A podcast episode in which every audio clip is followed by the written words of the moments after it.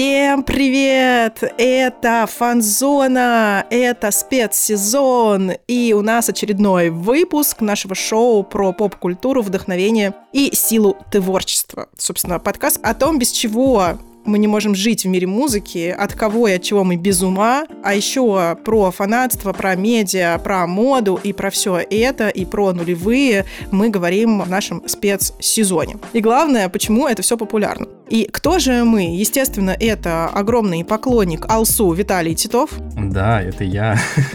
И, как мы выяснили, уже яркая поклонница, э, яркая, яркая и ярая, хотел сказать, поклонница Мурата Насырова Аня Чекрева. А все почему? Потому что я это ты, а ты это я. И никого не надо нам. Но не сегодня. Да, нам сегодня нужно. И у нас сегодня в студии гость, и потрясающий гость. Об этом мы скажем чуть позже. Мы продолжаем наше путешествие не в одиночку. И в этой ретроспективе в этом специальном сезоне нашим прекрасным партнером стал Hi-Fi стриминг «Звук», где есть и музыка, и аудиокниги, и подкасты. Именно в «Звуке» вы можете послушать выпуски фан-зоны аж на 4 дня раньше, чем на других площадках. Вот так вот, представляете? То есть уже во вторник вы можете послушать выпуски на «Звуке», а только в пятницу выпуски где-то еще. Поэтому всем рекомендуем. У нас есть замечательная ссылочка в описании, по которой каждому нашему слушателю доступны 30 дней подписки. Поэтому оформляйте, приходите, слушайте нас раньше, обсуждайте.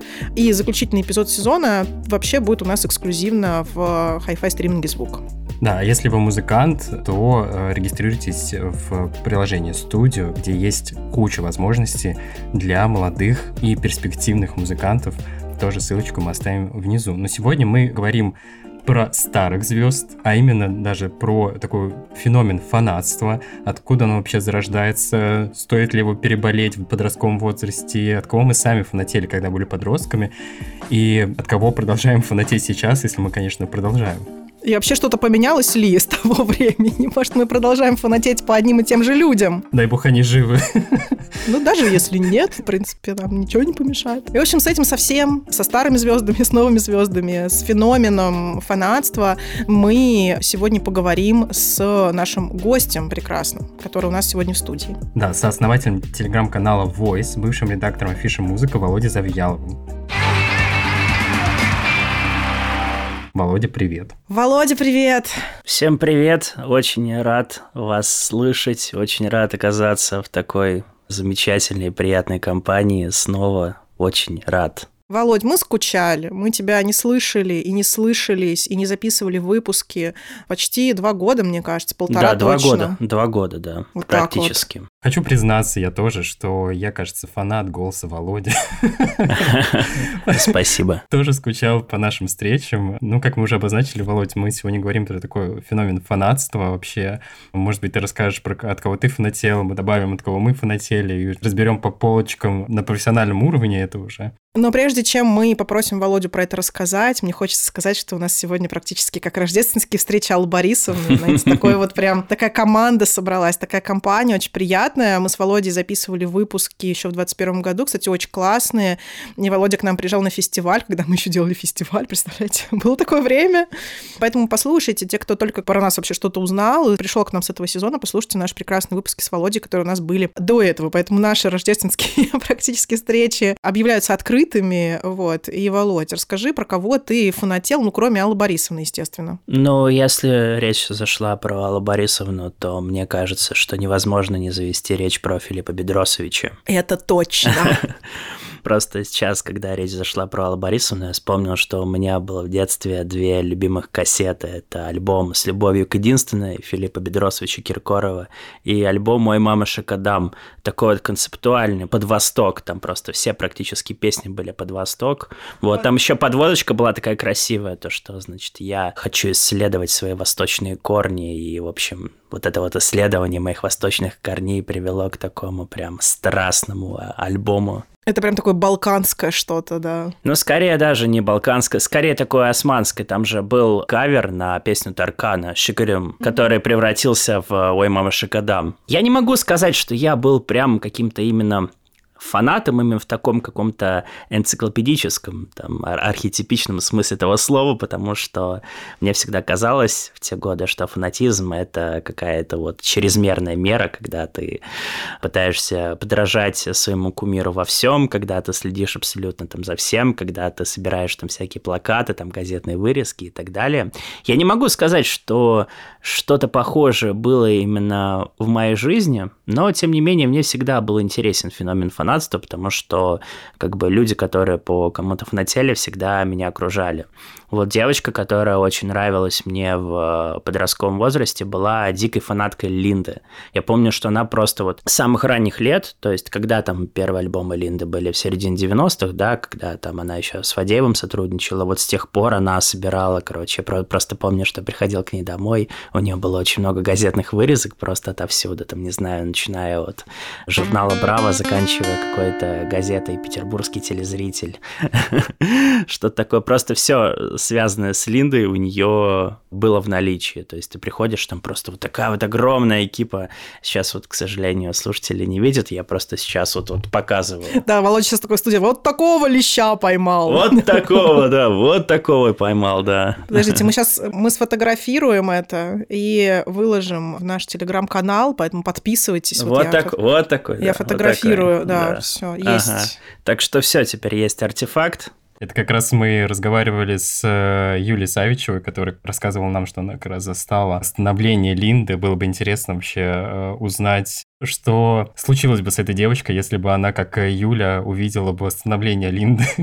Была бы она фанаткой до сих пор или нет? Ну, у меня, кстати, моя одноклассница, она была просто безумной фанаткой Линды. Вот нам было там, типа, лет по 7, по 8. Это был мой какой-то первый, второй класс. И вот была супер популярна Линда. Ну, вот самое время, мне кажется, да, потому да. что как раз вот, э, значит, песня «Мало огня», Мало короче, огня. вот, вот это вот все. Да, это был что... какой-то вот... 97-98 да, год, да. Да, 97-98 год. И я помню очень хорошо, как моя одноклассница безумно фанатела по Линде, и к нам в город тоже она приезжала, Линда. Моя одноклассница прям туда попала, попала даже к ней за кулисы, там с ней сфотографировалась, получила какой-то вот этот вот автограф первый. Для меня все это было совершенно непонятно, потому что меня водили тоже на концерты, у меня э, мама была фанаткой Филипп Бедросовича, Здравствуйте. Я тоже, естественно, все это любила. Я люблю тебя, Марина. Как вообще без этого можно было жить? Это была моя песня выходных. Я включала вот это «Я люблю тебя, Марина, все сильнее и день ото дня». И обожала клип, где там была вот эта тема с амазонками. Я брала мамины ожерелье, надевала, делала вид, что я амазонка, бегала. Мне все это безумно нравилось. Я могла это делать просто каждый день. А вот именно такого фанатства, что вот нужно прям автограф какой-то получить, пойти за сцену, сфотографироваться, я вот этого вообще не понимала. То есть мне было прикольно просто танцевать под музыку, петь, ходить на концерты, но там с кем-то сфоткаться, что мне там с Николаевым фоткаться, как-то я не очень понимала. Мои 8 лет, зачем мне все это надо? И, наверное, до моих лет 12-13 я вообще тема фанатства никак не застала, никак не понимала и никак в ней не была включена. То есть у меня были любимые исполнители, там я любила Андрея Губина, Наташу Королеву я обожала. Вот этот вот мужичок с гармошкой, ну это просто, когда тебе 10. Мужичок с гармошкой поиграй Я был фанатом Королевы, я был фанатом, диким фанатом Королевы. А потом мне было стыдно говорить, когда меня уже лет в 12 тоже мама звала к телевизору, такой, ты же и любишь. Я такой, так, подождите, ее, я нет, нет, подождите. Нет. Ну да, это очень, на самом деле, такой криповый момент, когда ты перерастаешь какие-то прям не подростковые, а детские обсессии, потому что подростковый возраст, он на самом деле немножечко именно в плане каких-то увлечений, он э, такая, становится такой антитезой твоим детским каким-то увлечением, потому что как бы дети, когда становятся подростками, они очень часто как бы отрицают то, что любили только вчера. А родителям с этим довольно сложно свыкнуться, потому что как бы у них немножечко по-другому время идет. То есть у них время идет как бы гораздо медленнее в этом плане. То есть поэтому, мне кажется, у них вызывает это такой когнитивный диссонанс немножко. Типа, как же ты вчера только танцевал под песню «Мужичок с гармошкой, поиграй немножко», а сегодня ты этого стыдишься и, наверное, хотел бы просто стереть это воспоминание своей жизни, я чтобы этого больше не было никогда. И как Виталий такой, нет, Нина, я вообще-то не люблю мужичок с гармошкой. Не, но мне, мне кажется, с какими-то детскими не обсессиями, все-таки именно каких-то именно обсессий фанатских у меня не было, но с какими-то там, не знаю, артистами, которые мне нравились, возможно, то же самое было. Но, с другой стороны, мне кажется, что человек проходит такой определенный круг. То есть сначала, допустим, в детстве ты растешь на каких-то песнях, то есть, возможно, ты даже слушаешь их без какого-то желания, просто потому, что они есть, просто потому, что они звучат там по радио, телевидению, там из кафешек, там шавермочных и так далее, там в такси, в общественном транспорте еще где-то. Некоторые из них тебе нравятся, потом ты даже просишь родителей купить там кассету или диск, потом ты слушаешь, потом ты этого стыдишься, потом ты про это просто забываешь. А когда, если вспоминаешь редкие моменты, все равно стыдишься. Но потом все равно ты, как-то тебя нагоняет какая-то вот ностальгическая педалька, и ты давишь на эту неосознанную ностальгическую педальку, и ты вспоминаешь, что, как бы, не знаю, что вот Второй альбом, там, не знаю, группа Иванушки Интернешнл, оказывается, это такая вот жемчужина русской поп-музыки. Да, что вообще-то песня «Облака» — это как бы российский Massive Attack, например, или, или что такое. Но опять же, да, то есть тут в этом случае ты хотя бы немножечко ну, немножечко ты занимаешься таким вот оправданием такой вот апологии, потому что как бы ты начинаешь через какую-то оптику музыкального вкуса все это прогонять и фильтровать. Другое дело, когда ты начинаешь кайфовать от песни «Данка, малыш» на полном серьезе, вот это как раз-таки вот это полное прохождение, потому что я помню, что мне в детстве очень нравилась эта песня. Я не очень понимал, на самом деле, всю глубину и драму этой песни. Потом мне казалось, что эта глубина и драма, она какая-то слишком прям пошловатая, что вот как-то вот, ну, как будто бы тебя вот так вот тянут за какие-то эмоциональные, короче, ниточки. А потом уже в конце ты такой вот послушал эту песню уже как бы в таком более зрелом возрасте, ты такой, нифига себе, господи, это, это настоящая прям вот человеческая драма, и ты начинаешь прям сочувствовать этому герою, потому что ты понимаешь, что ты мог бы оказаться на его месте, и такой, господи, блин, какая жизненная песня.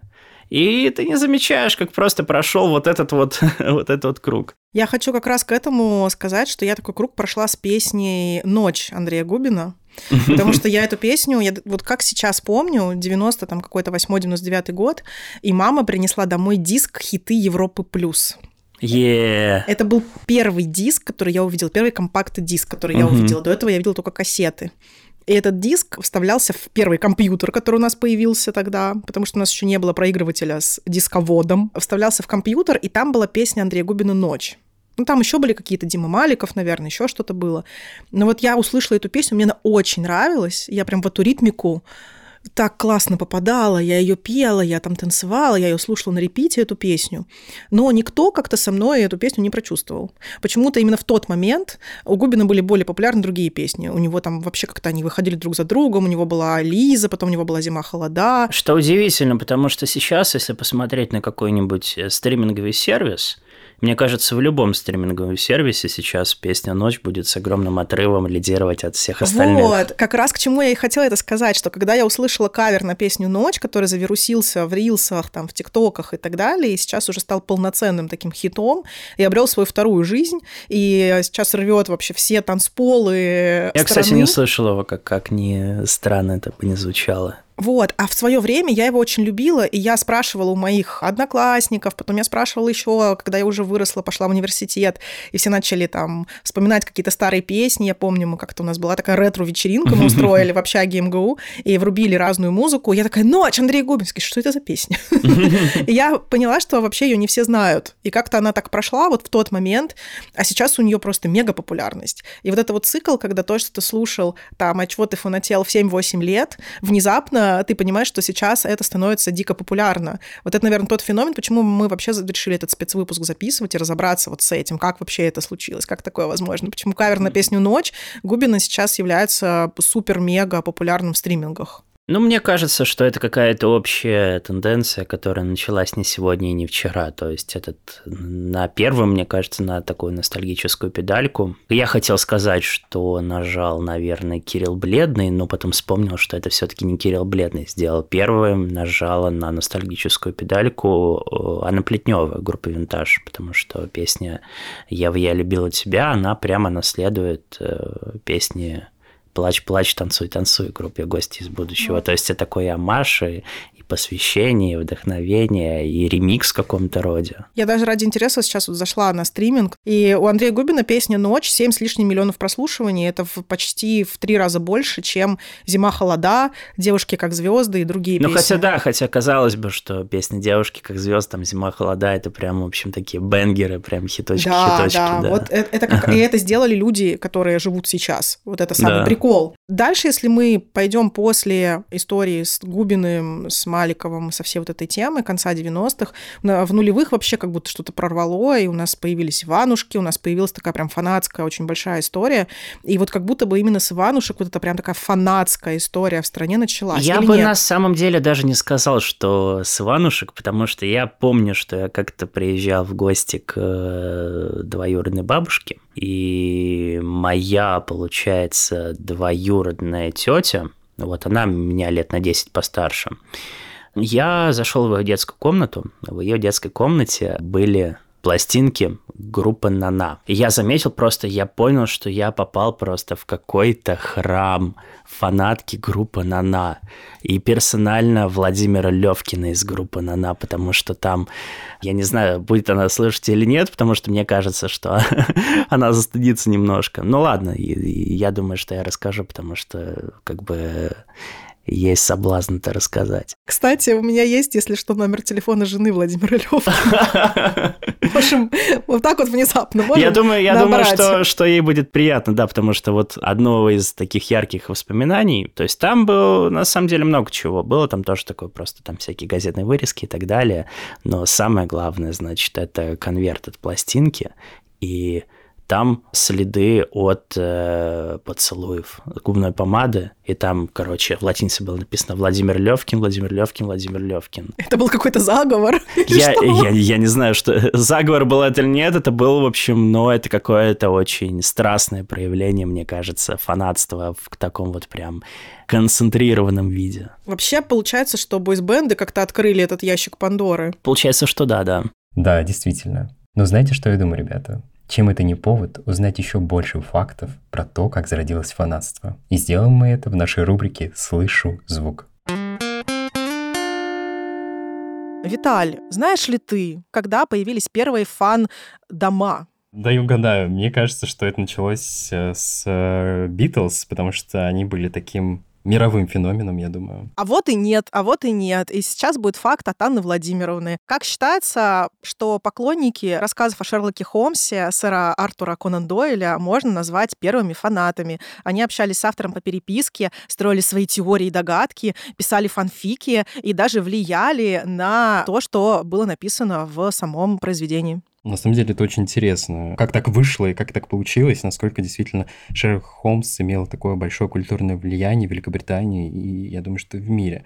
Но само слово «фандом» пришло из спортивной сферы на самом деле, и оно появилось в 20-х годах, что уж говорить название нашего подкаста «Слайк спорту», хотя слово «фанзон» давно перекочевал в музыкальную индустрию после стадионных концертов больших артистов. Да, и, конечно, одним из таких больших артистов, чей фандом насчитывал тысячи тысяч людей в 2000 году и был одним из самых популярных фандомов в истории, это, конечно же, кто вы думаете? Нет, не Тейлор Свифт, это рэпер Эминем. Эминем. Именно он стал самым популярным артистом десятилетия, сместив на тот момент даже группу Битлз, ту самую. Вот так вот. Неожиданно. Вот этот плиз стендап, как говорится. Потому что любой разговор о музыке, мне кажется, в любом случае все равно сведется к Битлз э, рано или поздно. Как говорится, let it be. А послушать и Битлз, и Эминема, и других исполнителей, о которых мы сегодня говорим, вы сможете в нашем специальном плейлисте, который мы со всей любовью и трудом большим готовим для вас в Hi-Fi стриминге «Звук». Ссылку на плейлист мы с удовольствием оставим в описании к этому замечательному, прекрасному выпуску. Если ты, Володь, попал на фанатство группы Нанай, я был в плену фанатства Владимира Преснякова, который... Моя мама фанатка вообще была, она состояла в фан-клубе, минуточку, у нее был персональный такой... Фан-клуб Владимира Преснякова, да, е. У нее была специальная даже карточка, которую ей прислали из Москвы, я помню, и мы ездили на концерт, и в Москву мне было, наверное, лет 7 или 6, и мы поехали на концерт, это был какой-то стадионный концерт, и смотрел, кстати, недавно документалку про детей, сказали, что дети э, любят э, такого рода мероприятия, потому что они чувствуют себя причастными к какому-то большому событию. Когда мы приехали на концерт Владимира Преснякова, которого я все время слушал дома, потому что мама его слушала, я устроил истерику по окончании концерта, там уже Олимпийский расходится, и сижу и реву, и мама мне говорит, что случилось? Я говорю, я не хочу уходить, пусть он выйдет еще. Вот, поэтому... Пой, Владимир, пой! Да, да, да. У меня такое было после концерта группы Кент в шестнадцатом году. В общем, раз уж такое пошло, просто я про самый фанбойский момент в своей жизни расскажу. Короче, у меня есть одна из любимых групп, это шведская группа Кент, это главная группа в Швеции. Ну, такая для внутреннего потребления она, то есть и... То есть не Абба, да, ты хочешь сказать? Ну да, да, не Абба, да. И даже когда я был в Швеции, в Стокгольме, в музее Аббы, в музее Аббы была просто на пластинках и на дисках вся дискография группы Кент. Но это просто такая вот э, заметка на полях. Это партизанский маркетинг. Ну, можно сказать, что да. Они что-то вроде, не знаю, то есть и местные Coldplay, местные, не знаю, Suede, местные просто все на свете абсолютно, да, то есть они как бы кучу абсолютно сегментов взяли. Ну, в общем, такая вот э, главная поп-роковая группа в своей стране. Ну, как группа Brainstorm, там, не знаю, типа главная группа Латвии, например, там, еще взять какую-нибудь, там, не знаю, восточноевропейскую страну. Можно как раз вспомнить Филиппа Бедросовича и сказать, что главный болгарин. Главная группа Латвии Brainstorm, главный болгарин Болгарии Филипп Бедросович. История была такая, что 7 лет назад я ездил в Хельсинки на концерт, и я просто помню, что я приехал там задолго до начала концерта на маршрутке. Маршрутка приходила где-то в районе там трех или четырех. Я попросил высадить как раз у этой у Ледовой арены. Вот. А, естественно, за несколько часов до концерта там все было закрыто, а это был уже ноябрь или конец октября, уже не помню. Но, в общем, так достаточно холодно. Все-таки Хельсинки, который обдувается со всех сторон. Там климат еще хуже, чем в Питере. Пришлось где-то греться. Я пошел греться на парковку под этой ледовой ареной. В общем, я что-то пришел, начал там сидеть, просто вот ждать. Потом начали там собираться, в общем, какие-то девочки. Я посмотрел, просто это шведские такие девочки, прям такие хардкорные фанатки группы Кент. Они настолько хардкорные, вот как э, фанатье пробивает выезда футбольное, да, то есть как бы есть такое вот звание золотого выезда у фанатья футбольного, когда ты пробил просто все абсолютно стадионы, когда ты все гостевые матчи посетил. Вот, и тут примерно такая же аналогия плюс-минус напрашивается, то есть видно, что это девочки прям такие хардкорнейшие фанатки, прям лютые, которые просто вот по каждому, вот э, они же по всей Скандинавии тогда, это был финальный тур, они распадались тогда, и эти девочки, я помню, что вот самое такое воспоминание э, яркое, это, во-первых, то, что они, в общем, начали рисовать на руке номера. То есть я первый пришел, они нарисовали мне номер один, там два, три и так далее, чтобы там поближе к сцене оказаться. Вот, и потом они начали просто не умолкая петь песни. Вот просто петь песни, не знаю, видимо, это их согревало или еще что-то. Причем самые абсолютно неочевидные, которые, в общем, никогда бы, скорее всего, не прозвучали на этом концерте. Вот у меня есть э, как раз тоже в тему, наверное, таких стыдных историй и фанатства вообще моего. Это история с группой Иванушки Интернешнл. Вообще вот я действительно помню вот этот огромный фанатский какой-то феномен именно с, э, в России именно с Иванушек Интернешнл, потому что то, что там творилось с фанатками именно этой группы, это вот было что-то вообще... Я такого никогда в жизни не видела. А, кстати, сори, что перебью по поводу Иванушек, вот важная вещь. Я тоже был фанатом группы Иванушки Интернешнл, вот образца конца там первых трех альбомов, и мне недавно родители рассказывали, что они очень боялись мне сообщать новость о смерти Игоря Сорина, потому что они не знали просто, как я на это реагирую. Но я, честно говоря, не помню, как я отреагировал, потому что все-таки как бы у ребенка очень странно работает восприятие как бы таких вот моментов. Я правда не помню. Я, опять же, повторюсь, я не была какой-то вау-фанаткой. Я не то, чтобы мне было интересно следить за историей личных жизней. То есть мне все это стало интересно уже там в 13-14 лет, когда у меня уже такой пубертат был. Я такая, мальчики, привет! Я выйду замуж за футболиста, но у меня была история с футболистами больше, чем с певцами. Это вообще отдельная, отдельная песня моей жизни. Но случился у меня такой эпизод с группой Иванушки как-то в моей жизни. Мне было лет, наверное, 9 или 10, сейчас я уже не помню. Это было лето, и я приехала к моей сестре в деревню, и у этой сестры была какая-то подружка тоже из деревни, которая жила в каких-то там соседних домах. Она с нами не училась в школе, э, там, она не пересекалась как-то по родственным кровным связям. В общем, она где-то жила вот в этом поселке. И как-то так вышло, что именно вот в этим летом моя сестра с ней общалась. То есть не было такого ни до, ни после, но этим летом она с ней общалась. И эта э, девочка, она то ли была на концерте Иванушки Интернешнл, то ли у нее были какие-то новые их песни, а у нас не было. В общем, и она еще занималась танцами. У нас была куча свободного времени, но это лето, деревня, угу. ты ребенок, тебе нечем вообще заниматься, у тебя куча свободного времени. И мы решили, э, знаете, что делать? Что же? Просто внимание. Мы решили ставить танцы под музыку Иванушек Интернешнл, и мы, назва... мы придумали группу, группу танцев в поддержку Иванушек Интернешнл. У нас даже было расписано, мы посмотрели, в каких городах они будут, чтобы приехать и эти танцы там показывать. То есть мы типа такие черлидерши, короче, девятилетние. И мы придумали, и мы все время ставили эти танцы. Лето, у нас там две или три недели был этот тренинговый центр, дом, и мы каждый день вставали в определенное время, встречались с этой девочкой, шли, значит, ну, там дом был большой, и там был такой прям зал, и можно было включать и, короче, там творить что, что угодно. И мы ставили эти танцы. И моя крестная это даже засняла, и где-то в архивах есть, как Аня Чекарева танцует. Я даже помню, группу даже запомнила, как называть. Группа «Спящие» мы назывались. Я не знаю почему, но мы назывались «Спящие». И мы танцевали какие-то шедевральные, абсолютно инопланетные танцы, которые вообще ни подо что невозможно было описать. И вот тогда тогда я вкусила весь кайф от фанатения по кому-то. Ну, блин, так прикольно, что тебе кто-то нравится. Но мне на самом деле не очень нравилось, но я должна была быть в коллективе, поэтому мне угу. приходилось делать вид, что я фанатею тоже. Мне пришлось себе выбрать, значит, этого одного из Иванушек, чтобы по нему фанатеть, ну, чтобы быть в, тем, в теме. Я такая, пусть будет темненький, окей. А, вот, но не то, чтобы я... Короче, я пыталась не спалиться все время.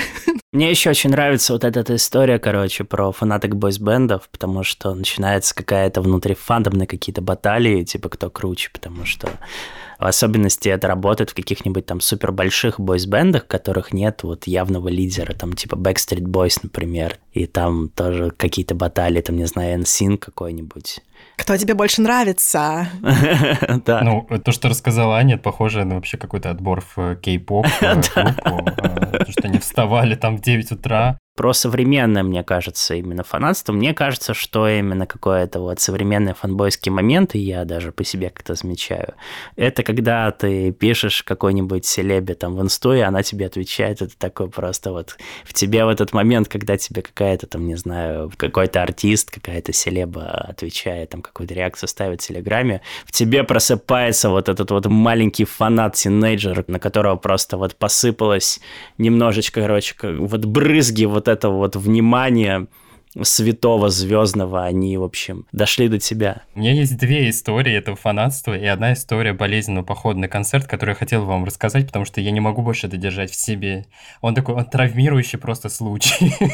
Я в детстве фанател от Алсу. Не знаю, не могу объяснить, почему, с чем это связано, как это происходило, но я еще сестру свою подначил под это, и я помню, что я ходил на рынок и хотел купить себе кассету с каким-то мультиком или фильмом, как про собаку, и в итоге там мне предложили предложили вот концерт Алсу в Уфе, в ее родном городе, где она выступала с такими стразами какими-то похожими, вот, и я купил плакат, Виталик такой, а можно мне, пожалуйста, фильм про собаку? А ему говорят, у нас нет, но есть концерт Алсу. Виталик такой подходит. Meanwhile in the 90s. Так я беру. беру. Да. Вот. И, короче... Пойдет. Вместо собаки. Алсу, окей. Equal change. Да, я надеюсь, Алсу не слышит меня. Не, ну извините, для восьми лет это очень equal change, я хочу Не знаю, я бы выбрал концерт Алсу 8 лет, чем фильм про собаку. Вот, вот, и, собственно, собственно, я выбрал концерт Алсу, и потом у меня был плакат с этого концерта в той одежде, в которой она выступала, и я помню, что мы с сестрой, это была зима, мы ходили по улице, вот и я помню, что мы такие делали вид, что у нас кончается батарейка, типа у нас энергия разряжается, а нас подряжа... Э, заряжало, знаете что, если мы посмотрим на, на какую-нибудь фотографию Алсу, и мы заходили в магазин, где продавались календарики с Алсу, мы смотрели на них, типа заряжались и шли дальше. Вы прям как это, как от воды заряжали. Только от да, портретиков да, да, там Кашпировский а второй момент, это у нас, мы ходили на концерт, а, опять же, я был фанатом Тату. После Алсу наступила эра Тату, и они приезжали к нам в город, как сейчас помню. Ну все правильно, смотри, девочки фанатели по Иванушкам, мальчики фанатели по Тату. Всех разделили. У меня, кстати, было ровно наоборот ты фанател по Иванушкам? Ну, у меня вообще, на самом деле, как бы у меня были такие вот увлечения, что их никто не разделял. То есть, как бы мне... Володя, мне... Один, одинокий рейнджер. Да не-не-не, не в, не в этом плане. То есть, как бы мне нравились обычно те вещи, которые обычно девчонкам нравятся. А там, не знаю, вот пацаны, типа там... О, по, это, по, по всяком... Это моя тема, Володя. Да, там, которые да. скутер любили, типа, я вообще, ну, не втыкал прикола, там, группы скутер, например. Просто я Окей. в твоей команде, я тоже не втыкала вообще. Я хотел сказать, что я наконец нашел такого человека, которого могу разделить. Виталь, даю тебе воздушную пятюню.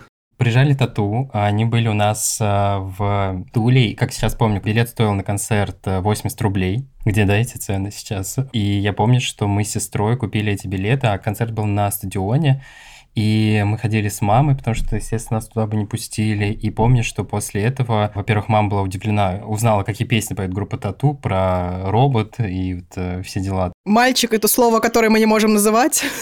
Да, да, да. И в итоге мы с сестрой устраивали концерт у нее дома, приглашали свою одну подругу, и делали вид, что мы тоже на стадионе, но она была одна. И мы как бы приглашали ее на сцену, пели под фанеру группу Тату, ну, в смысле, мы делали вид.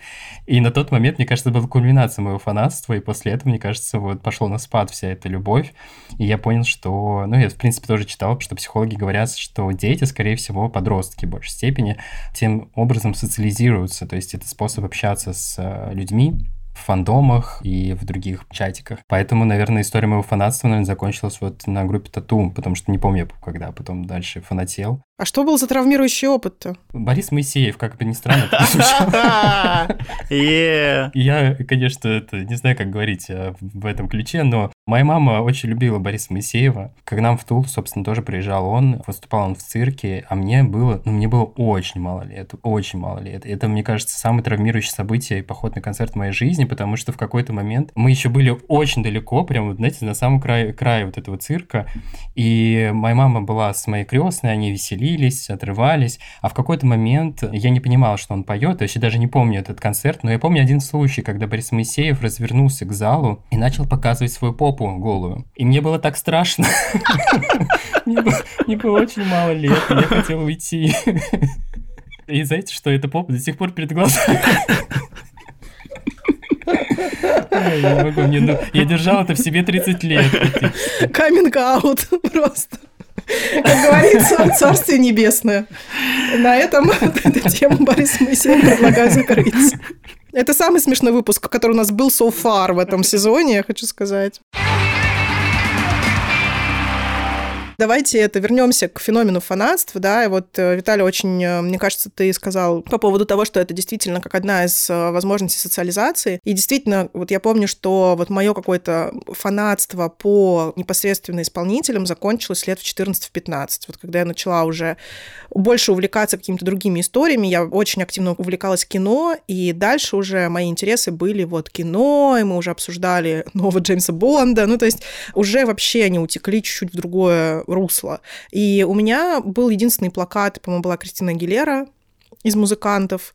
И я любила слушать R&B, любила очень слушать музыку, но это не, не было вот прям какой-то фанатской истории. То есть но я у понимала... тебя сейчас висят какие-то плакаты нет, в комнате? Нет. А у меня висят. У меня, короче, висит два плаката до сих пор. Ну, в родительской квартире уже где-то лет 15 или что-то. У меня висит то Реймос, Тейлор Свифт. Тейлор Свифт. В общем, про что это я? Я вот э, как раз подводилась к тому, что мне кажется, что вот эта вот эра фанатства, когда тебе 14-15, вот до 14-15, она какая-то супер вау. А дальше либо ты уже оставляешь в своем сердечке тех любимых исполнителей, ты как бы по ним фанатеешь, ты можешь ходить на их концерт, но это уже не происходит вот так вот. Ну, в формате какой-то обсессии именно, да. что-то оголтелое. Ну да, мне просто кажется, что тут происходит очень важная какая-то личностная трансформация потому что, как правильно сказали, стадия какого-то именно подросткового фанатизма – это когда ты действительно хочешь пройти какую-то социализацию, да, в каком-то комьюнити. Тебе важен даже сам факт какой-то просто причастности, да, и поступление в какой-то фандом – это какая-то абсолютно, мне кажется, логичная вещь, это путь какого-то даже наименьшего сопротивления в данном случае, потому что тебе... Я вспомнила, я Да. всп- ты вот говоришь, Володя, я вспомнила, что я вот говорю, что я типа не Мгм. Я была фанаткой футбола, но я вспомнила, что в мои 15 лет, 16 лет, 15-16, что-то в этом, в, этом роде, я была в фан-клубе Фернандо Торреса. Е, Это Фернандо Торрес. испанский футболист, э, который был в свое время очень популярен. Да, играл за Атлетико, потом Да. играл за Ливерпуль долго, потом играл за Челси не очень удачно, потом за... Потом за- сломался, и так, собственно, все потом и, и стало как-то по нисходящей у него. Я была модератором форума Фернандо Торреса в России. Вау. Знали ли вы такую информацию про меня? Нет. Вот. Подозревали ли вы? Подозревали ли вы, слушая этот подкаст? Это же было на самом деле неважно, музыка это, или это кино, или это спорт. э, Это были любые какие-то такие массовые истории, по которым фанатели люди.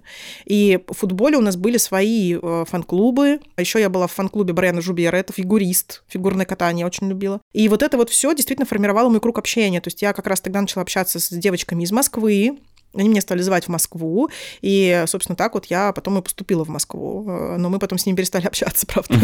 Потому что закончилось фанатство, э, закончилась история с Торресом Жубером, и, собственно, интересы тоже все, все, все распалось. Но я немножко сейчас поумничаю, потому что я тут читал тоже, что есть психолог Гейл Стивер, она исследовала как раз фанатство, и она разделяет три вида фанатства, то есть такое развлекательно-социальное, то есть люди, которые, в принципе, ну, то есть как мы, да, обсуждаем исполнителей, любим сходить на их концерты, и не более, там, интенсивные личные, когда характерна мысль, что если бы моя любимая знаменитость умерла, мне бы хотелось бы жить. И третье – это пограничная как раз патология, когда фанатство уже переходит в стадию э, совсем уже критическую. То есть, когда ты готов перейти рамки какие-то, если, условно, твоя знаменитость бы попросила тебя нарушить закон, ты бы нарушил. И мне кажется, здесь это такая уже такая пограничная действительно патология, которой нужно, там, не знаю, обращаться к специалистам, чтобы лечить. Потому что большинство взрослых людей, я думаю, взрослых осознанных, но находится все-таки на первой стадии, когда это в разряде развлечений. Тебе просто интересно следить за... Я помню очень хорошо, мы с Виталием изучали всю эту историю на соцфаке в МГУ. Я не знаю, изучал ли ты, но у нас точно был э, спецкурс по субкультурам, и там мы изучали фанатство в том числе. И нам там говорили вот во всех теориях э, научных, есть такая история, что фанатство, оно очень актуально именно в возрасте тинейджера. То есть вот до там 18-19 лет, пока ты тинейджер, ты можешь по кому-то фанатеть. Но сейчас я вижу историю, что те же миллениалы, 30-летние, мы, вот я фанатка Тейлор Свифт сейчас, я ей не была. Последние несколько лет я ей являюсь. Ну, э, смотри, что в данном случае как бы причисляет тебя к фанатам? Какая твоя степень вовлечения в творчество и личность э, Тейлор Свифт, вообще фигура? Ну, я слушаю всю ее музыку, все альбомы, я знаю про ее жизнь, я знаю, я смотрю с ней документальные фильмы и с удовольствием пойду на концерт. Мне кажется, что все-таки это не стадия именно того вот подросткового фанатизма, то, что все равно это немножко другое. Например, как бы, там, не знаю, я очень люблю группу Аха, например. То есть у меня вот все виниловые пластинки, которые можно купить, как бы группа Аха, они есть. Там, не знаю, все пластинки группы Кент у меня есть, опять же. Вот, но я себя прям не могу там каким-то фанатом назвать, хотя я любой контент просто связанный там с первой, с второй группой я потребляю. Мне кажется, фанатизм это когда уже, в общем, какая-то вот грань между простым каким-то, ну пусть и каким-то глубоким очень интересом к артисту переходит, да, есть определенная грань, как мне кажется. И фанатизм когда-то, фанатизм, мне кажется, когда-то уже ты стараешься подражать в какой-то степени, ты подгоняешь какой-то свой mindset, какие-то мысли под себя, да, то есть, условно говоря, там какой-нибудь э, вот Допустим, артист Weeknd. Артист Weeknd, не знаю, стал носить красные пиджаки, ты хочешь себе купить красный пиджак. Когда у артиста Weeknd а наступила другая какая-то эра, он перестал носить красный пиджак, такой, блин, нет, красный пиджак уже типа не круто, да? Когда, в общем, ну, ты пытаешься, возможно, даже неосознанно как-то ему подражать, даже если не в каком-то визуальном плане, возможно, и в плане, там, не знаю, образа мыслей, там, и так далее, и тому подобное. То есть, там, артист говорит, что я вдохновляюсь сейчас таким-то, таким-то творчеством, таким-то искусством, читаю такие-то книги, ты такой, блин, надо, короче, вот обязательно прочитать эту книгу. Вот мне кажется, что вот фанатство где-то вот, вот, вот здесь вот находится. Мы как раз говорили в первом выпуске с э, Ильей Ворониным про кроличью нору качественной музыки. мне кажется, что когда фанатство трансформируется в степень, например, там тебе нравится какой-то исполнитель, и ты начинаешь а он говорит, что я там вдохновлялся там таким-то исполнителем, который жил там 30 лет назад, да, там условно, и ты начинаешь изучать его музыку и проваливаешься в такой кроличью нору качественной музыки, когда ты понимаешь, что ты находишь корни, отсылки, вдохновение этого исполнителя, которого ты любишь. Вот это такое, я бы не назвал это фанатством скорее, но такое изучение, глубокое погружение в материал, который тебе даже уводит в какой-то степени от артиста, которого ты любишь, в сторону погружения такой истории теории музыки скорее. А вот такое мне нравится. Или мне кажется, что сейчас, в данном случае, в наше время, то есть артист больше такой некий инфлюенсер, да, то есть он может что-то посоветовать, и все пойдут слушать, например. И как раз если делать вот эту вот э, разницу между тем, какое было фанатство в нулевых, когда вот это все очень было популярно, вообще, в принципе, феномен фанатства пошел, ну, как вот тоже музыкальные критики и эксперты говорят, с Битлз. То есть это такой был прям внезапный момент, когда люди стали вот прям именно фанатеть, они именно скупали пластинки, они именно ходили на все концерты. То есть раньше как-то не было вот этой вообще фанатской культуры. Глобально началась она с Битлз, потому что такого фанатения не было никогда до этого. И дальше уже это пошло, там э, и Элвис был примерно в это же время, и потом был Майкл Джексон. И это уже были действительно там Ну Queen. да, и потом, да, там Квин, потом там Мадонна, да, уже, да, уже да. там 90-е, там Кайли Миног, Бритни Спирс да. и так далее. Вот мне просто кажется, что, ну, вернее, не кажется, как бы мне кажется, это какая-то очень э, базовая абсолютно вещь, что, э, но я считаю важным просто ее проговорить в данном контексте. Это то, что очень сильно поменяли в этом плане как бы сам феномен фанатства и взаимоотношения между артистом и фанатами, да, то есть какую-то его работу скорее, да, именно функционирование фанатства, соцсети. Потому что соцсети все-таки они несколько подстерли границу между артистом и между поклонником. И поэтому, как мне кажется, сейчас какая-то крайняя степень фанатства, она связана с жаждой какого-то внимания, да, когда, условно говоря, ты пилишь там сторизы, там отмечаешь там артиста, когда ты заваливаешь там ему личку и все такое прочее. То есть мне кажется, что сейчас это именно больше с э, соцсетями как-то связано и с какой-то вот э, жаждой какого-то внимания к своей персоне со стороны, в общем, собственного кумира, потому что раньше все-таки стена это была больше, потому что не было как бы интернета развитого в той мере, которой он развит сейчас, и социальных сетей. Мне кажется, что здесь, э, я тоже про это долго думала, особенно когда мы делали выпуски про One Direction, и когда я, в принципе, изучала дирекшономанию очень активно, выпуски, с которых Володя полюбил наш подкаст. Угу. Собственно, и Коля тоже передаем привет. Да, Коль, привет. Я очень хорошо помню, по-моему, Коля мне написал, что я никогда не знал вообще столько подробностей про группу One Direction, пока не послушал ваш подкаст.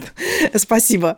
И очень активно выходили фильмы про One Direction, и вот эта вот история с фанатизмом там была зашкаливающая зашкаливающее, потому что там есть кусочек видео, где они просто там пытаются зайти в магазин, этот магазин оккупировали, и они просто, ну, не могут оттуда выйти. Им пришлось сидеть просто в магазине Nike где-то в Амстердаме а, до того момента, пока не приехало огромное количество охраны, и вот с вот этим кордоном их оттуда не вывели, потому что просто люди забаррикадировали, ну, там было, кто-то узнал их, и все, и туда повалили фанаты. Сейчас такого сильно меньше, даже среди топовых звезд все равно, ну, там, понятно, Тейлор, она еще остается, там караулит ее у дома и так далее, но глобально вот именно вот этот вот переломный момент, который наступил 12, 13, 14 год, когда появился Инстаграм, и не СМИ стали вбрасывать информацию про звезду, не папарацци, а, а, сами... а сами артисты, да, но на самом деле это очень интересная как бы мысль, вот, о том, что артисты сами стали отдавать больше, чем раньше, да, то есть они в какой-то степени даже, как мне кажется, они, в общем, каким-то активным участием в соцсетях, они начали утолять какую-то очень важную часть потребностей, потому что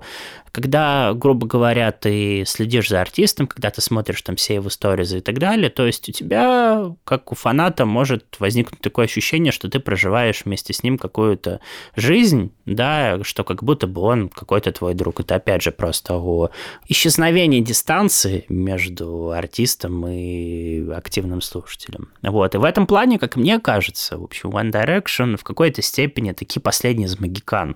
То есть это такой последний, как мне кажется, кажется, бойсбенд именно формата какого-то вот старого шоу-бизнеса. Во-первых, это такой продюсерский проект, продюсерский проект того шоу-бизнеса, который был раньше, да, во-первых. Во-вторых, это такой вид фанатизма, который, как мне кажется, был раньше. Вот, и, соответственно, уже после них вообще были какие-то популярные? Я сейчас не говорю про кей-поп. Кей-поп все-таки это какая-то отдельная, как мне кажется, категория, которая стоит за скобки вносить. После One Direction были ли какие-то успешные именно бойсбенды какого-то классического формата? Ну, мировые, да. Были реалити-шоу, где пытались сделать бойс-бенды, mm-hmm. были они и на разных... Хочу к Меладзе. Хочу к Меладзе, например. Ну, э, э, ну, опять же, да, вот Хочу к Меладзе, то есть М-бенд довольно быстро распались, там какие-то другие группы, которые также искусственно собирались, там тоже... Было в свое время то ли на MTV, то ли на Муз-ТВ, на каком-то музыкальном канале реалити-шоу про немецкое телевидение, там группу бойс-бенд тоже делали, и делали... As-Five, что ли? Да, As-Five, точно, As-Five, я вспомнила.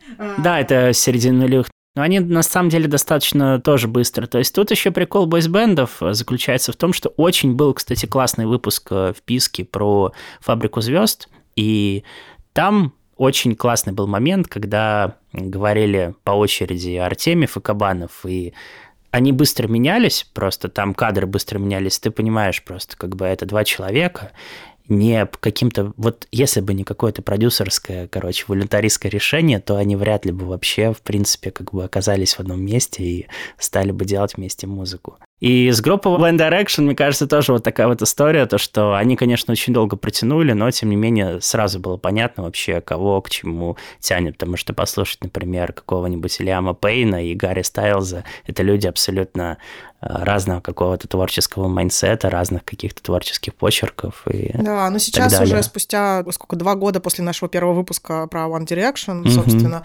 хочется сказать, что действительно Гарри пошел очень далеко. У Найла, в принципе, тоже все окей. Найл сейчас сидит в американском The Voice, у него классный последний альбом, кстати, мне Хороший, очень, да, мне у, очень у понравился. Найла крутой альбом, да, мне тоже понравился, прям вкатил. Да, и при этом у него и тур, у него и были все летние фестивали, очень хотел на него попасть на Зигите, но просто чисто вот физически не сложилось и не попало. Но так он отлично захедлайнил кучу фестивалей летних, а он супер трудоголик, он много работает, поэтому Найлу респект. А вот с другими сокомандниками все как-то стало погрустнее. Не, ну Луи Томлисон тоже него какая-никакая все-таки внутри Британии хорошая карьера, то есть у него альбомы там в, в топ-10 входят стабильно, то есть он как-то вот на такую вот педальку такого вот кондового британского рока нажал, и мне кажется, что он нашел как бы своего слушателя в этом плане.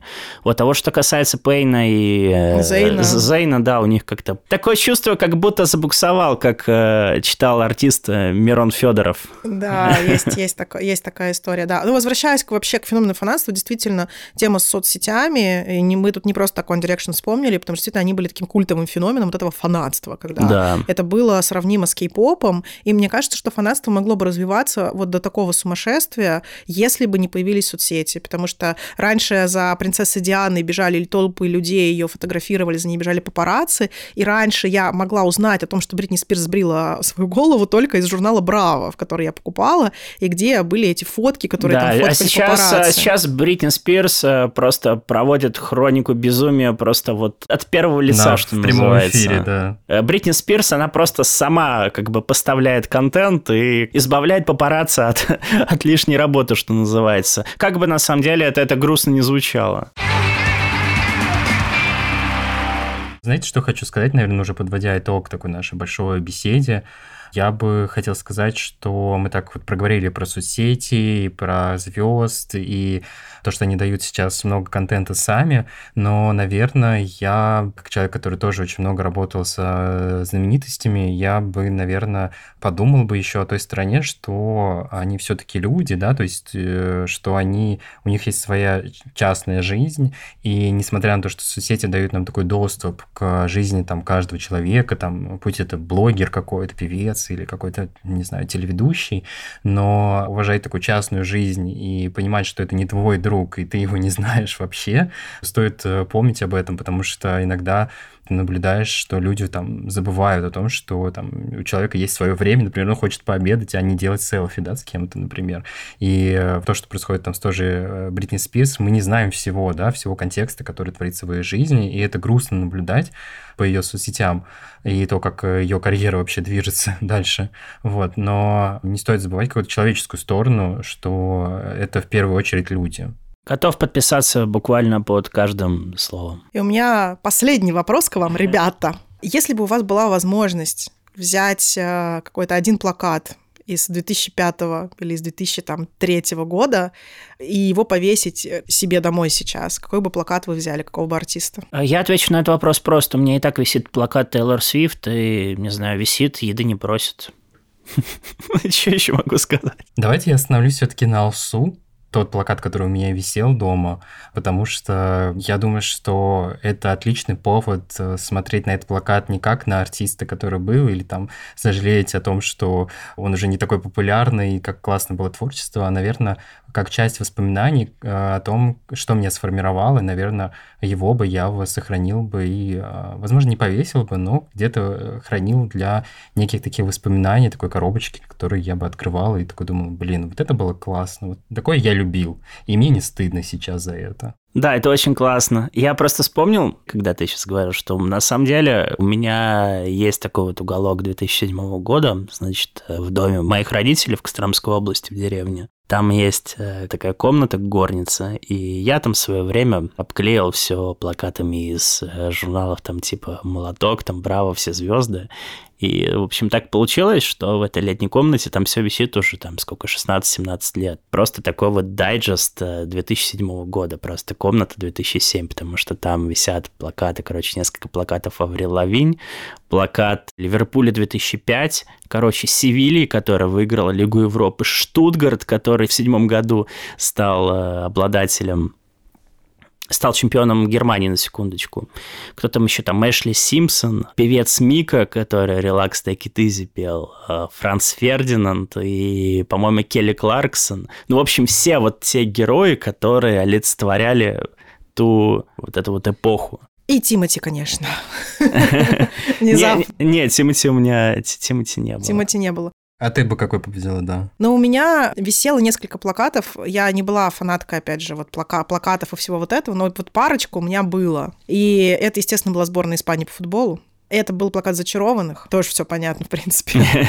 Зачарованные мне тоже висели. Больше, чем артисты. Алиса Милана, я просто фанат. И из э, певцов вот у меня была Агилера, и у меня была Дженнифер Лопес. Все. Вот Джей Ло меня тогда зажигала очень. Я очень любила ее песни. И, короче, да. Хочу Ain't сказать, no funny. что Джей Ло зажигает до сих пор. Да, Да, это правда. не А по, зря. пов- да, по поводу Алисы Милана, короче, придумался мем «Мальчик Скали Милана, мужчина Алиса Милана». Супер зап- запастим. Короче, фанатство — это не, не болезнь, не проблема, это абсолютно нормально. Просто оно очень поменялось за последние годы. И мне кажется, что очень круто, что мы застали вот то трушное, трушное фанатство с этими записочками, когда Без ты интернета. пытаешься без интернета, когда ты там э, пытаешься где-то на форумах найти какую-то единственную захудалую фотографию твоего любимого Да, артиста да. и скачать ее три часа через Не, ну э, форумы, модемный, модемный интернет. форумы, музыкальные форумы, мне кажется, это вообще отдельная тема, которой можно, там, не знаю, отдельный выпуск посвятить, потому что музыкальные форумы тех лет и какая-то вот их роль в социализации людей, в то, что когда люди находили своих а, единомышленников, особенно там люди из маленьких городов, которые не могли найти, короче, каких-то единомышленников по своим каким-то специфическим как им тогда казалось, увлечением, это, мне кажется, какой-то прям совсем отдельный феномен. Да, спасибо большое, Володя. Было Вам супер спасибо. с тобой классно и смешно, и вообще, и вообще общаться. Я хочу вам сказать, что важно держать баланс. Вот что я думаю во всем. Поэтому фанатство в том числе, и не перегибать палку. Поэтому я думаю, что послушайте сегодня свои любимые песни э, по тому, по кому вы фанатели в то время. Вот. И не забывайте ставить нам оценки, лайки, постить наш э, подкаст в соцсетях и делиться с друзьями. А вам, ребят, скажу, что, кажется, у нас получился отличный выпуск. Ура! Присоединяюсь. Мне кажется, то, что получилось очень классно. Я очень кайфанул. Спасибо вам, что позвали меня. Спасибо, Володя. Спасибо, Виталий. Спасибо, Спасибо мужчины на букву В. Всем пока-пока. Пока. Пока-пока.